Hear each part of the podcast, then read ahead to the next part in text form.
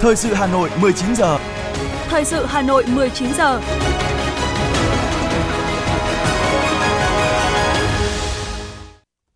Xin kính chào quý vị và các bạn. Bây giờ là chương trình thời sự của Đài Phát thanh và Truyền hình Hà Nội. Chương trình hôm nay, thứ hai ngày 30 tháng 10 có những nội dung chính sau đây. Thủ tướng Chính phủ Phạm Minh Chính dự lễ ký kết triển khai chuỗi dự án khí điện Lô Bê Ô Môn trị giá gần 12 tỷ đô la Mỹ giữa Tập đoàn Dầu khí Việt Nam Petro Việt Nam cùng các đối tác. Tuần làm việc thứ hai, kỳ họp thứ 6 Quốc hội khóa 15. Từ ngày 1 tháng 11 năm 2023, Kiểm toán nhà nước sẽ kiểm toán báo cáo quyết toán ngân sách năm 2022 của 10 bộ, cơ quan trung ương. Gần 90.000 học sinh Hà Nội bước vào phần thi thực hành kỳ thi nghề phổ thông năm học 2023-2024. Phần tin thế giới có những thông tin. Nga sẵn sàng đối thoại để giải quyết xung đột ở Ukraine. Thiếu nhu yếu phẩm, mất điện, bị cô lập với bên ngoài đang là tình cảnh của 2,3 triệu người dân tại giải Gaza. Số nạn nhân tử vong vì bão Otis tại Mexico tăng lên gần 40 người. Sau đây là nội dung chi tiết. Thưa quý vị, sáng nay tại Hà Nội, Thủ tướng Chính phủ Phạm Minh Chính dự lễ ký kết và triển khai chuỗi dự án khí điện Lô Bê, Ô Môn giữa Tập đoàn Dầu khí Việt Nam, Petro Việt Nam cùng các đối tác. Đại diện lãnh đạo thành phố có Chủ tịch Ủy ban nhân dân thành phố Hà Nội Trần Sĩ Thanh, đại diện lãnh đạo các ban, bộ, ngành trung ương và một số tỉnh thành phố liên quan và các đối tác.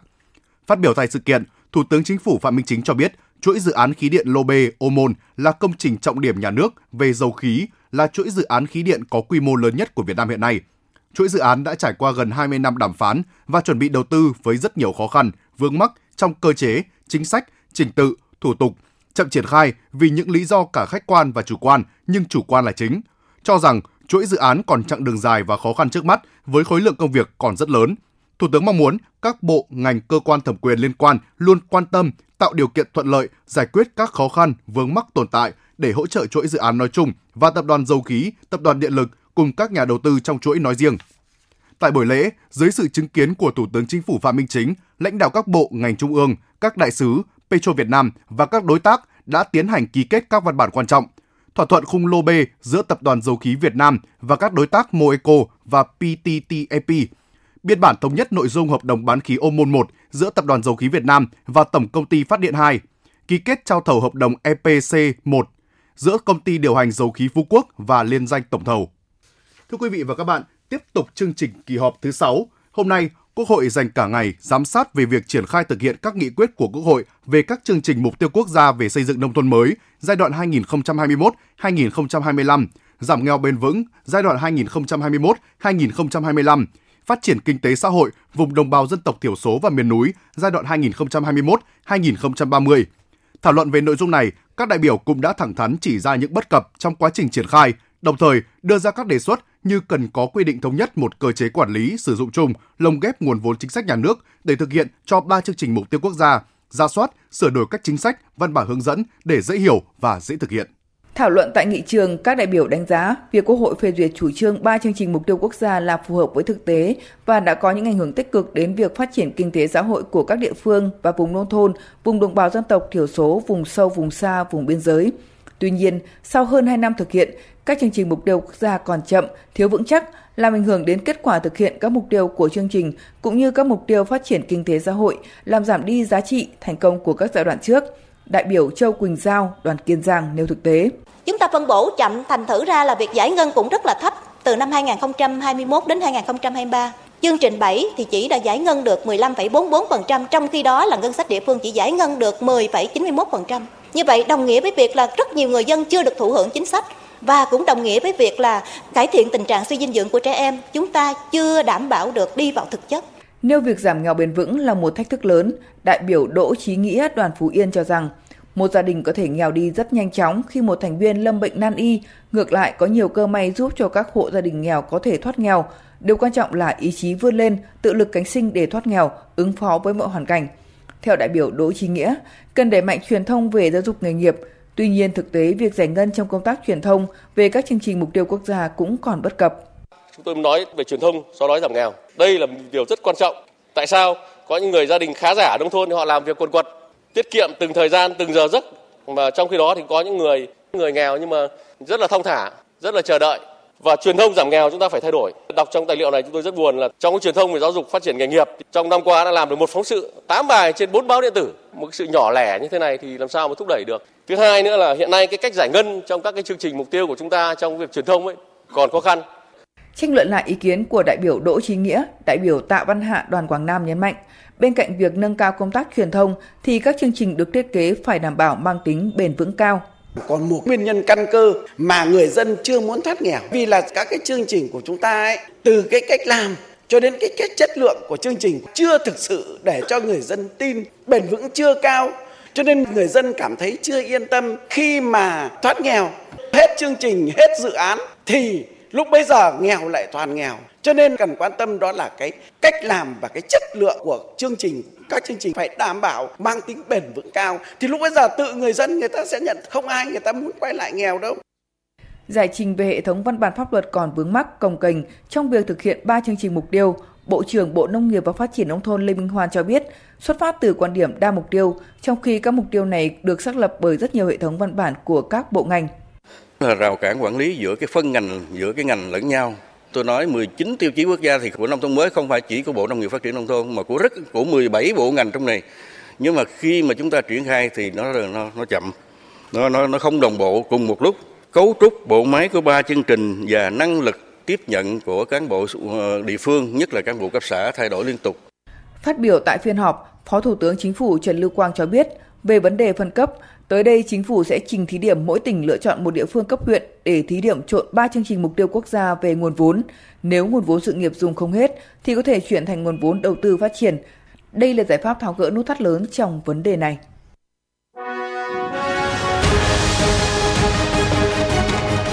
Thời sự Hà Nội, nhanh, chính xác, tương tác cao.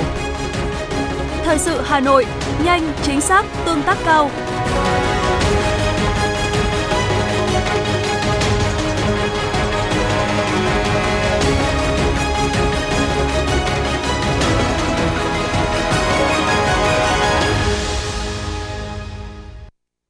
Tiếp tục là những thông tin khác. Thưa quý vị, sáng nay, Ủy viên Trung ương Đảng, Phó Bí thư Thường trực Thành ủy Nguyễn Thị Tuyến đã chủ trì hội nghị công bố quyết định của Ban Thường vụ Thành ủy về công tác cán bộ. Cùng dự có Ủy viên Ban Thường vụ Thành ủy, Chủ nhiệm Ủy ban Kiểm tra Thành ủy Hoàng Trọng Quyết.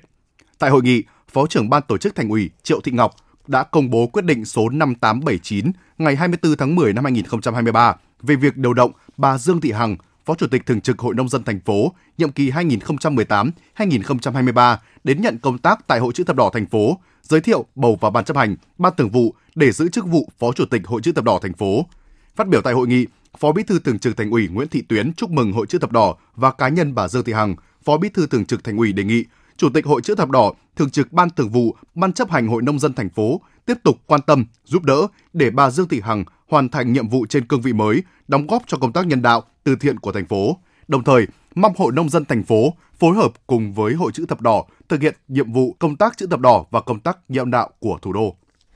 Thưa quý vị, sáng cùng ngày, Phó Bí thư Thường trực Thành ủy Nguyễn Thị Tuyến cũng đã chủ trì hội nghị trao quyết định nghỉ hưu đối với bà Nguyễn Thị Hương, Phó chủ nhiệm Ủy ban Kiểm tra Thành ủy Hà Nội, ông Nguyễn Anh Tuấn, Phó Bí thư Thường trực Đảng ủy khối doanh nghiệp Hà Nội, ông Phạm Bá Vĩnh, Phó Chủ tịch Liên đoàn Lao động thành phố. Hôm nay, Ban Thường vụ huyện ủy Hoài Đức tổ chức lễ trao tặng huy hiệu Đảng cho các đảng viên 75 năm, 60 năm, 55 năm và 50 năm tuổi Đảng đợt mùng 7 tháng 11 năm 2023 cho 66 đồng chí. Ủy viên Ban Thường vụ Thành ủy, trưởng Ban Nội chính Thành ủy Hà Nội Nguyễn Quang Đức dự buổi lễ. Phát biểu chúc mừng các đảng viên, trưởng Ban Nội chính Thành ủy Hà Nội Nguyễn Quang Đức đánh giá cao đóng góp to lớn của các đảng viên trong sự nghiệp vẻ vang của Đảng. Đây cũng là niềm vinh dự tự hào để mỗi đồng chí đảng viên phát huy tính tiên phong gương mẫu, tiếp tục phấn đấu, đóng góp trí tuệ, công sức cho Đảng bộ cơ sở, xây dựng Đảng bộ huyện Hoài Đức và địa phương ngày càng vững mạnh, xây dựng huyện sớm trở thành quận. Lãnh đạo các đơn vị địa phương đề nghị làm rõ hơn nữa về quy hoạch, phát triển hai bên bờ sông Hồng, vị trí sân bay thứ hai của thủ đô và nhiều nội dung quan trọng khác là thông tin được đưa ra tại hội nghị báo cáo lấy ý kiến các cơ quan, tổ chức cá nhân và cộng đồng dân cư đối với đồ án điều chỉnh quy hoạch chung thủ đô Hà Nội đến năm 2045, tầm nhìn đến năm 2065 và quy hoạch thủ đô Hà Nội thời kỳ năm 2021-2030, tầm nhìn đến năm 2050 Hội nghị do Văn phòng Ủy ban nhân dân thành phố Hà Nội phối hợp với Viện Nghiên cứu Phát triển Kinh tế Xã hội Hà Nội, Viện Quy hoạch Xây dựng Hà Nội tổ chức. Tại hội nghị, nhiều ý kiến tham gia đóng góp nhằm đảm bảo đồng bộ hai đồ án. Trong đó, đại diện liên danh tư vấn lập đồ án quy hoạch thủ đô Hà Nội và tư vấn lập đồ án điều chỉnh quy hoạch chung thủ đô trình bày những nội dung chủ yếu của hai dự thảo đồ án quy hoạch gồm tiềm năng, đặc thù, thực trạng phát triển và định hướng, nội dung cụ thể hóa đồ án quy hoạch thủ đô trong đồ án điều chỉnh quy hoạch chung thủ đô. Lãnh đạo Sở Thông tin và Truyền thông đề nghị dành diện tích đất phù hợp phát triển hệ thống hạ tầng viễn thông thụ động như các trạm BTS thế hệ 5G, 6G. Lãnh đạo Sở Tài nguyên và Môi trường đề nghị ra soát mục tiêu tỷ lệ đô thị hóa phục vụ cho các đề án phát triển huyện thành quận, đề xuất rõ nội dung về vị trí sân bay thứ hai của thủ đô. Đại diện Bộ Tư lệnh Thủ đô đề nghị tích hợp bản đồ khu quân sự và các hợp phần quy hoạch cụ thể vào các đồ án quy hoạch, phục vụ không gian phát triển kinh tế, đảm bảo quốc phòng an ninh, cập nhật chỉ tiêu đất quốc phòng theo quy hoạch ngành quốc gia về sử dụng đất quốc phòng được Thủ tướng Chính phủ thông qua.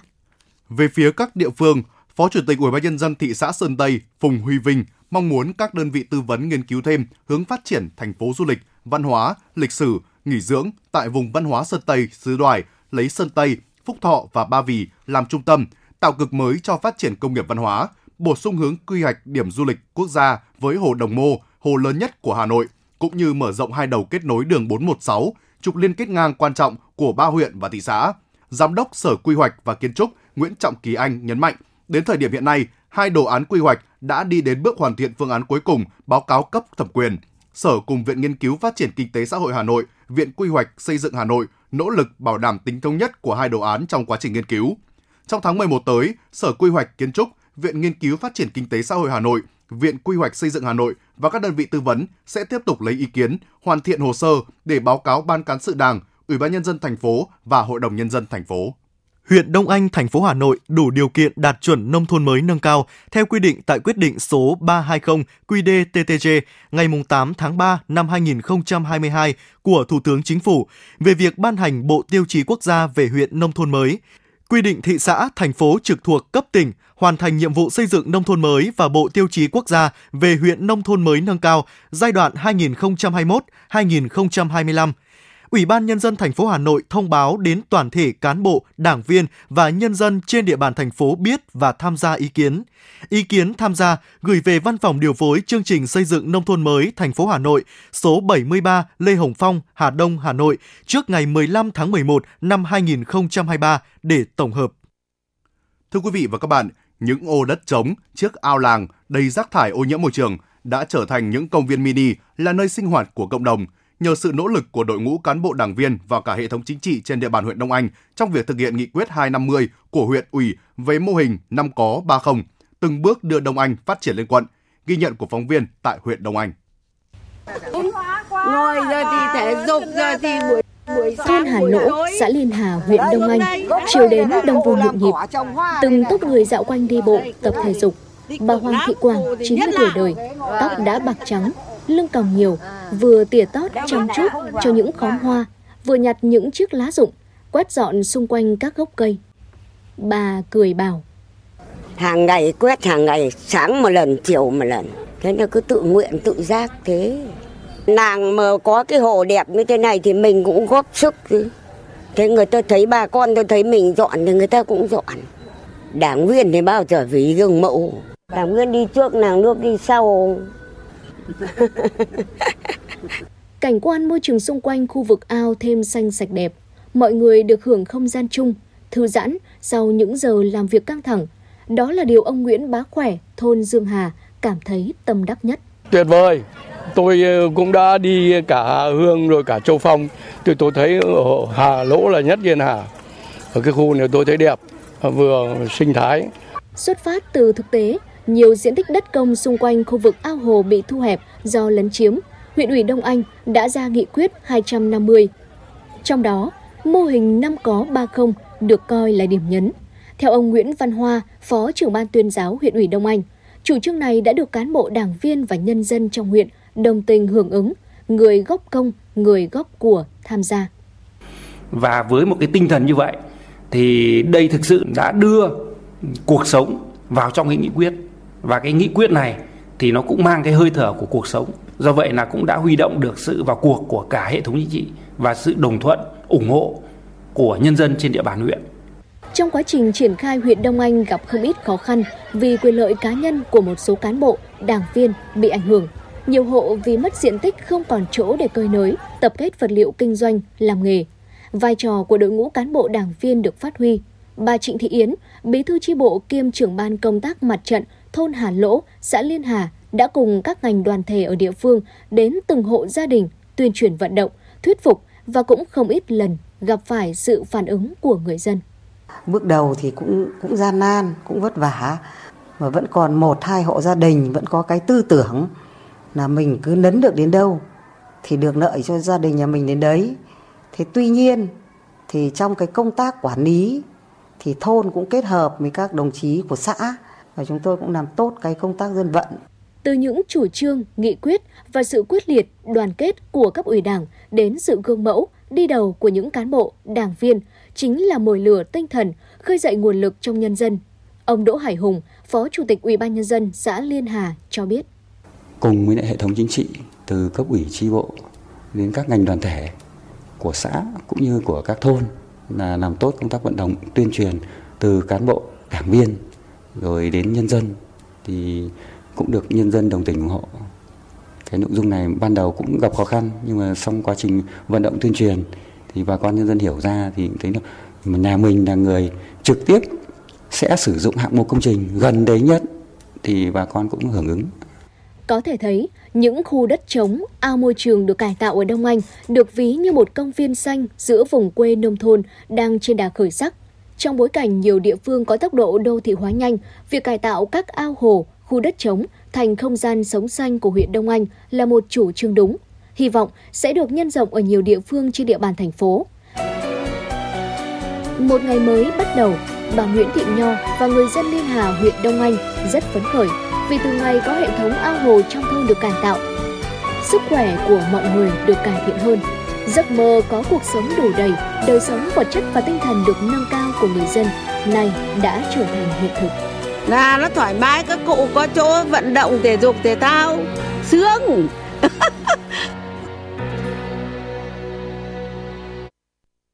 Vâng thưa quý vị, qua một năm triển khai thực hiện, Nghị quyết 250 đã mang lại nhiều đổi thay trên quê hương Đông Anh.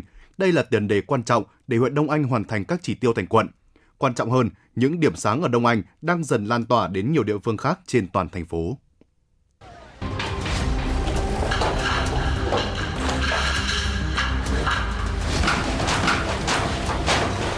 Từng là nơi đổ rác phế thải của nhiều gia đình xung quanh, môi trường ô nhiễm.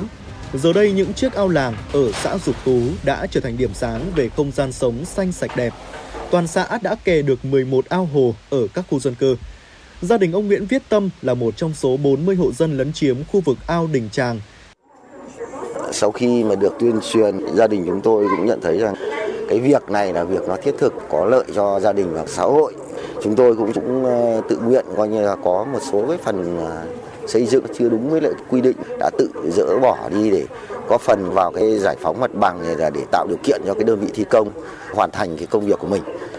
Ông Nguyễn Đăng Thọ, Chủ tịch Ủy ban Nhân dân xã Dục Tú, huyện Đông Anh cho biết, bằng việc cầm tay chỉ việc từ huyện đến cơ sở, các thôn xóm đã đồng loạt thực hiện nghị quyết với kỳ vọng đáp ứng đầy đủ các tiêu chí huyện lên quận, xã lên phường, đời sống người dân được nâng cao. Chúng tôi đã tổ chức giả soát toàn bộ trên địa bàn của xã những cái diện tích đất à, công và những diện tích đất kẹt và cũng như là có thể là thực hiện à, làm các cái điểm vui chơi sinh hoạt cộng đồng cũng như là à, à, khôi phục lại để làm những cái kè, những cái ao hồ để phục vụ cho cái việc là dân sinh. Nghị quyết số 250 của Ban Thường vụ huyện ủy Đông Anh về năm có 30 đã nhấn mạnh vào những vấn đề cụ thể của huyện Đông Anh. Trong đó với năm có là có quy hoạch, có nhà văn hóa, có sân bóng đá, có công viên mini, các điểm sinh hoạt cộng đồng và cuối cùng là có điểm đỗ xe tĩnh kết hợp trồng cây xanh. Về 30 gồm không vi phạm quy định về quản lý sử dụng đất đai, trật tự xây dựng và trật tự văn minh đô thị, không ô nhiễm môi trường, không có hộ nghèo. Ông Nguyễn Văn Hoa, Phó trưởng Ban tuyên giáo huyện ủy Đông Anh cho biết. Thế thì với một cái tinh thần chỉ đạo rất là quyết tâm, đấy, quyết liệt của huyện và sự vào cuộc của các xã thị trấn. Thế thì đến giờ phút này trên địa bàn của huyện Đông Anh vừa là tạo ra được cái cảnh quan cái môi trường Đấy, vừa là tạo ra cả cái điểm sinh hoạt cộng đồng Đấy, và cái đó được cử tri nhân dân Đông Anh hết sức là đồng tình đón nhận và ủng hộ. Với những mục tiêu, kế hoạch rõ ràng trong hơn một năm triển khai, nghị quyết đã tạo nên những bước chuyển lớn cho Đông Anh về hạ tầng xã hội cũng như chất lượng đời sống của người dân. Ông Trần Ngọc Linh, bí thư tri bộ thôn Lương Nỗ, xã Tiên Dương, chia sẻ bà con nhân dân cũng rất chi là phấn khởi và trong quá trình tổ chức thực hiện các nội dung công việc thì nhân dân rất chi là đồng tình ủng hộ có những hộ gia đình mà sử dụng đất của tập thể từ 5 năm 10 năm trước khi mà nó vẫn còn hố hủng hoang hóa thì tất cả các hộ gia đình thì cũng đều rất chi là nhiệt tình ủng hộ và trả lại cho tập thể để thực hiện cái năm có ờ, ở tại địa bàn địa phương. Ông Hoàng Xuân Hùng, Chủ tịch Ủy ban Nhân dân xã Tiên Dương cho biết thì đối với Tiên Dương chúng tôi thì thực hiện đề án cũng như là cái nghị quyết số 250 của huyện ủy Đông Anh về năm có ba không thì chúng tôi cũng đã xây dựng cải tạo hai cái chuỗi eh, ao hồ với tổng số đầu tư là khoảng hơn 70 tỷ đồng. Thì đến giờ thì ờ, đề án cũng đã xong và được nhân dân ghi nhận, hưởng ứng, đánh giá rất là cao ờ, để xã Tiên Dương trở thành phường và Đông Anh trở thành quận trong tương lai. Với sự vào cuộc tích cực của cả hệ thống chính trị, đến nay 100% thôn làng tổ dân phố có công viên mini, điểm sinh hoạt cộng đồng. 100% thôn làng tổ dân phố có điểm đỗ xe kết hợp trồng cây xanh.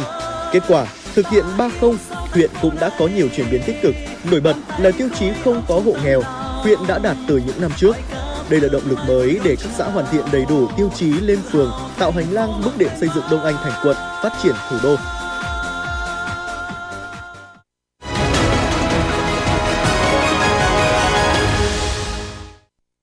Xin được chuyển sang những thông tin kinh tế. Thưa quý vị, từ ngày 1 tháng 11 năm 2023, Kiểm toán Nhà nước sẽ kiểm toán báo cáo quyết toán ngân sách năm 2022 của 10 bộ, cơ quan trung ương – Cụ thể, thời hạn thực hiện kiểm toán tại Bộ Y tế, Bộ Khoa học và Công nghệ, Bộ Văn hóa, Thể thao và Du lịch, Đại học Quốc gia Hà Nội, Viện Hàn lâm Khoa học và Công nghệ Việt Nam, Viện Hàn lâm Khoa học và Xã hội Việt Nam là 30 ngày, kể từ ngày 1 tháng 11 đến ngày 30 tháng 11 năm 2023. Thời hạn kiểm toán tại Bộ Giáo dục và Đào tạo, Trung ương Hội Liên hiệp Phụ nữ Việt Nam, Trung ương Đoàn Thanh niên Cộng sản Hồ Chí Minh là 25 ngày, từ ngày 1 tháng 11 đến ngày 25 tháng 11 năm 2023. Cuộc kiểm toán tại Kiểm toán Nhà nước kéo dài 20 ngày, từ ngày 1 tháng 11 đến ngày 20 tháng 11 năm 2023. Thưa quý vị, thời điểm cuối năm và Tết Nguyên đán là dịp cao điểm mua sắm nên sức mua của người dân sẽ tăng cao.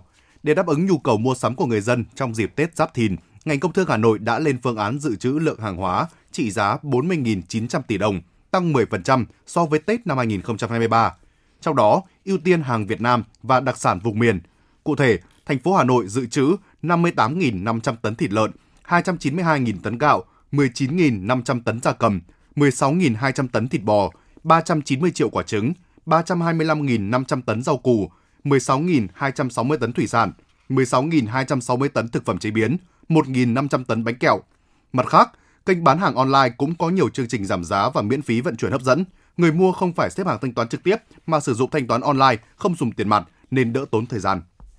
Trong tháng 10 năm nay, Cục Quản lý Lao động ngoài nước, Bộ Lao động Thương binh và Xã hội đã ra quyết định xử phạt đối với 5 doanh nghiệp xuất khẩu lao động với tổng số tiền phạt lên tới hơn 600 triệu đồng. Trong đó có 3 doanh nghiệp bị đình chỉ hoạt động, chuẩn bị nguồn lao động 18 tháng, gồm Công ty trách nhiệm hữu hạn đầu tư thương mại và dịch vụ Queen Hà Nội, Công ty trách nhiệm hữu hạn hợp tác giáo dục quốc tế thời đại mới, Công ty cổ phần xây dựng và cung ứng lao động quốc tế IBEC. Cũng trong tháng 10 năm 2023, Cục Quản lý Lao động ngoài nước còn xử phạt công ty cổ phần Chacodi Sông Đà 55 triệu đồng. Công ty cổ phần LMK Việt Nam cũng bị xử phạt 27,5 triệu đồng do đóng không đúng thời hạn và quỹ hỗ trợ việc làm ngoài nước theo quy định pháp luật, ký không đúng mẫu hợp đồng đưa lao động Việt Nam đi làm việc ở nước ngoài theo hợp đồng đối với một lao động đi làm việc tại Hungary. Số ca mắc mới sốt xuất huyết trên địa bàn Hà Nội ghi nhận trong tuần qua giảm so với tuần trước đó nhưng vẫn ở mức cao. Hiện, toàn thành phố còn 233 ổ dịch đang hoạt động tại 29 quận, huyện, thị xã. Trong đó có một số ổ dịch diễn biến kéo dài, ghi nhận thêm bệnh nhân. Trong đó, các quận, huyện có nhiều bệnh nhân trong tuần qua là Thanh Oai, Hà Đông, Đống Đa, Thanh Trì, Hoàng Mai, Thanh Xuân và Trường Mỹ. Ngoài ra, tuần qua cũng ghi nhận thêm 100 ổ dịch sốt xuất huyết tại 21 quận, huyện, thị xã, giảm 13 ổ dịch so với tuần trước đó. Có một số địa phương ghi nhận nhiều ổ dịch, đứng đầu là Nam Từ Liêm và Đống Đa với 15 ổ dịch, tiếp đến là Thanh Oai có 11 ổ dịch, Hà Đông 8 ổ dịch, Trương Mỹ và Hoàn Kiếm có 7 ổ dịch. Vì vậy, thời gian tới vẫn cần tiếp tục tăng cường công tác truyền thông về các biện pháp phòng chống dịch bệnh sốt xuất huyết đến người dân. Thưa quý vị, ngày hôm nay gần 90.000 học sinh Hà Nội bước vào phần thi thực hành kỳ thi nghề phổ thông năm học 2023-2024. Có chứng chỉ nghề, các em được cộng ít nhất là một điểm tại kỳ thi tốt nghiệp trung học phổ thông. Theo Sở Giáo dục và Đào tạo Hà Nội, năm học 2023-2024, kỳ thi nghề phổ thông của thành phố Hà Nội có 16 nghề, giảm 2 nghề so với năm học 2022-2023 là tiện kim loại và điện tử. Sở Giáo dục và Đào tạo Hà Nội đã huy động gần 11.200 cán bộ giáo viên, nhân viên phục vụ kỳ thi. Toàn thành phố có 89.726 học sinh đăng ký tham dự kỳ thi nghề. Được biết, từ năm học 2024-2025 sẽ không còn kỳ thi nghề phổ thông bởi theo chương trình giáo dục phổ thông năm 2018, học sinh đã có nội dung hoạt động hướng nghiệp.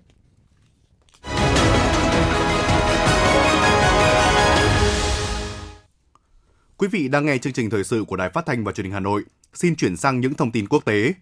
Thưa quý vị, phát biểu tại diễn đàn Hương Sơn Bắc Kinh lần thứ 10 ngày 30 tháng 10, Bộ trưởng Quốc phòng Liên bang Nga Sergei Shoigu cho biết Moscow vẫn sẵn sàng đối thoại để giải quyết cuộc xung đột ở Ukraine nếu cuộc đối thoại này diễn ra công bằng, bình đẳng và dựa trên sự tôn trọng lẫn nhau. Cũng tại diễn đàn này, Bộ trưởng Shoigu khẳng định Nga sẽ tiếp tục hợp tác quân sự và kỹ thuật quân sự với các nước quan tâm ở khu vực châu Á-Thái Bình Dương, trong đó có việc cung cấp thiết bị và tập trận chung. Hợp đồng giữa Naftoga và Tập đoàn Năng lượng Nhà nước Gazprom của Nga sẽ hết hạn vào năm 2024. Ukraine có cơ sở để chấm dứt hợp đồng với Nga trước thời hạn vì Gazprom bị cáo buộc đã thanh toán không quá 70% số tiền họ nợ cho chi phí quá cảnh. Tuy nhiên, Kiev sẽ không hủy bỏ hợp đồng hiện tại ngay lập tức vì họ không muốn người tiêu dùng châu Âu không có khí đốt trước mùa đông. Bộ trưởng Bộ Thương mại nhóm các nước công nghiệp phát triển G7 đã nhất trí đẩy mạnh hợp tác xây dựng chuỗi cung ứng linh hoạt và bền vững đối với các hàng hóa quan trọng như khoáng sản, chất bán dẫn và pin, đồng thời hợp tác với những đối tác đáng tin cậy ở bên ngoài để đạt được mục tiêu này. Trong đó, kêu gọi lập tức bãi bỏ các biện pháp hạn chế thương mại không cần thiết, trong đó có biện pháp hạn chế nhập khẩu các sản phẩm thực phẩm của Nhật Bản. Thưa quý vị, cùng với những diễn biến lan rộng của cuộc chiến giữa Israel và Hamas, tình hình nhân đạo tại giải Gaza đang ngày càng trầm trọng thiếu nhu yếu phẩm, mất điện, bị cô lập với bên ngoài đang là tình cảnh của 2,3 triệu người dân tại giải Gaza. Hàng nghìn người dân Gaza đã phải đột nhập các nhà kho và trung tâm phân phát hàng cứu trợ của Liên Hợp Quốc để tìm kiếm lương thực và nhu yếu phẩm. Ít nhất 10 người thiệt mạng và khoảng 40 người bị thương sau vụ va chạm giữa hai đoàn tàu chở khách ở bang Andhra Pradesh của Ấn Độ vào ngày 29 tháng 10. Theo đó, Nguyên nhân ban đầu được cho là do người lái tàu không để ý đèn tín hiệu dừng nên đã đâm thẳng vào đoàn tàu đang đứng yên phía trước. Được biết, sau vụ tai nạn, nhà chức trách Ấn Độ đã hủy hoặc buộc phải chuyển hướng ít nhất 13 chuyến tàu khác cùng ngày để khắc phục sự cố. Tổng thống Mexico Andrés Manuel López Obrador cho biết con số tử vong do bão Otis tại nước này đã tăng lên 39 người. Cơ quan phòng vệ dân sự Liên bang Mexico đã thống kê được 220.000 ngôi nhà bị thiệt hại do cơn bão này.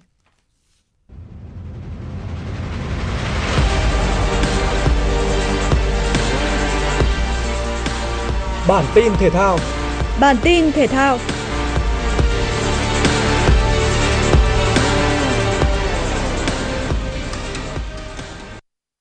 Paris Saint-Germain đã có chuyến làm khách trên sân của Brest ở vòng 10 Ligue 1 2023-2024. Nhiều pha bóng nguy hiểm đã được tạo ra ngay ở những phút đầu tiên của trận đấu. Phút 16, Gia Emery thành công ghi bàn mở tỷ số cho Paris Saint-Germain sau pha phối hợp với Bascola. Mbappe tiếp tục tung cú dứt điểm cực khó từ rìa phòng cấm, giúp đội chủ sân công viên các hoàng tử nhân đôi cách biệt. Đội chủ nhà cũng đã có lúc đưa trận đấu về vạch xuất phát sau hai bàn thắng của Steph Mauni và Jeremy Aduron. Thế nhưng, cú đá bồi của Mbappe sau quả phạt đền đã dập tắt hy vọng của Brest. Chấp nhận thua 2-3, Brest giúp Paris Saint-Germain tạm vươn lên vị trí thứ hai trên bảng xếp hạng Ligue 1. Còn tại vòng 10 Serie A, AS Roma bước vào trận đấu trên sân của Inter và thiếu đi sự hướng dẫn của nhà cầm quân Mourinho vì án treo giò. Mất phương hướng, đội bóng thành Roma tỏ ra lép vế. Chỉ tính riêng trong hiệp 1, Inter đã tung ra 12 cú dứt điểm, còn AS Roma không tạo ra được pha bóng nguy hiểm nào. Tuy nhiên, các chân sút của Nezazuri lại thiếu may mắn trong những tình huống dứt điểm cuối cùng. Mãi tới phút 81, Di Marco mới có cơ hội thực hiện cú căng ngang cho Marcus Thuram băng vào dứt điểm cận thành tung lưới AS Roma. Đó cũng là bàn thắng duy nhất trong trận đấu này. Ở trận cầu sau đó, AC Milan đã có lợi thế rất lớn khi vượt lên dẫn trước Napoli tới 2-0 chỉ sau 31 phút, nhờ công của Giroud. Tuy nhiên, Raspadori và Politano đã giúp Napoli khép lại trận đấu với tỷ số hòa 2-2 chung cuộc. Dự báo thời tiết, Trung tâm Dự báo Khí tượng Thủy văn Quốc gia thông tin, khu vực Hà Nội trời nhiều mây, đêm có lúc có mưa vài nơi, ngày nắng, gió Đông Bắc cấp 2, cấp 3, nhiệt độ từ 20 đến 31 độ C. Quý vị và các bạn vừa nghe chương trình thời sự của Đài Phát thanh và Truyền hình Hà Nội. Chỉ đạo nội dung Nguyễn Kim Khiêm, chỉ đạo sản xuất Nguyễn Tiến Dũng, cố vấn chương trình Ngọc Dậu, tổ chức sản xuất Trà My. Chương trình do biên tập viên Nguyễn Hằng, phát thanh viên Quế Đức Thu Thảo cùng kỹ thuật viên Quang Ngọc thực hiện. Thân ái chào tạm biệt.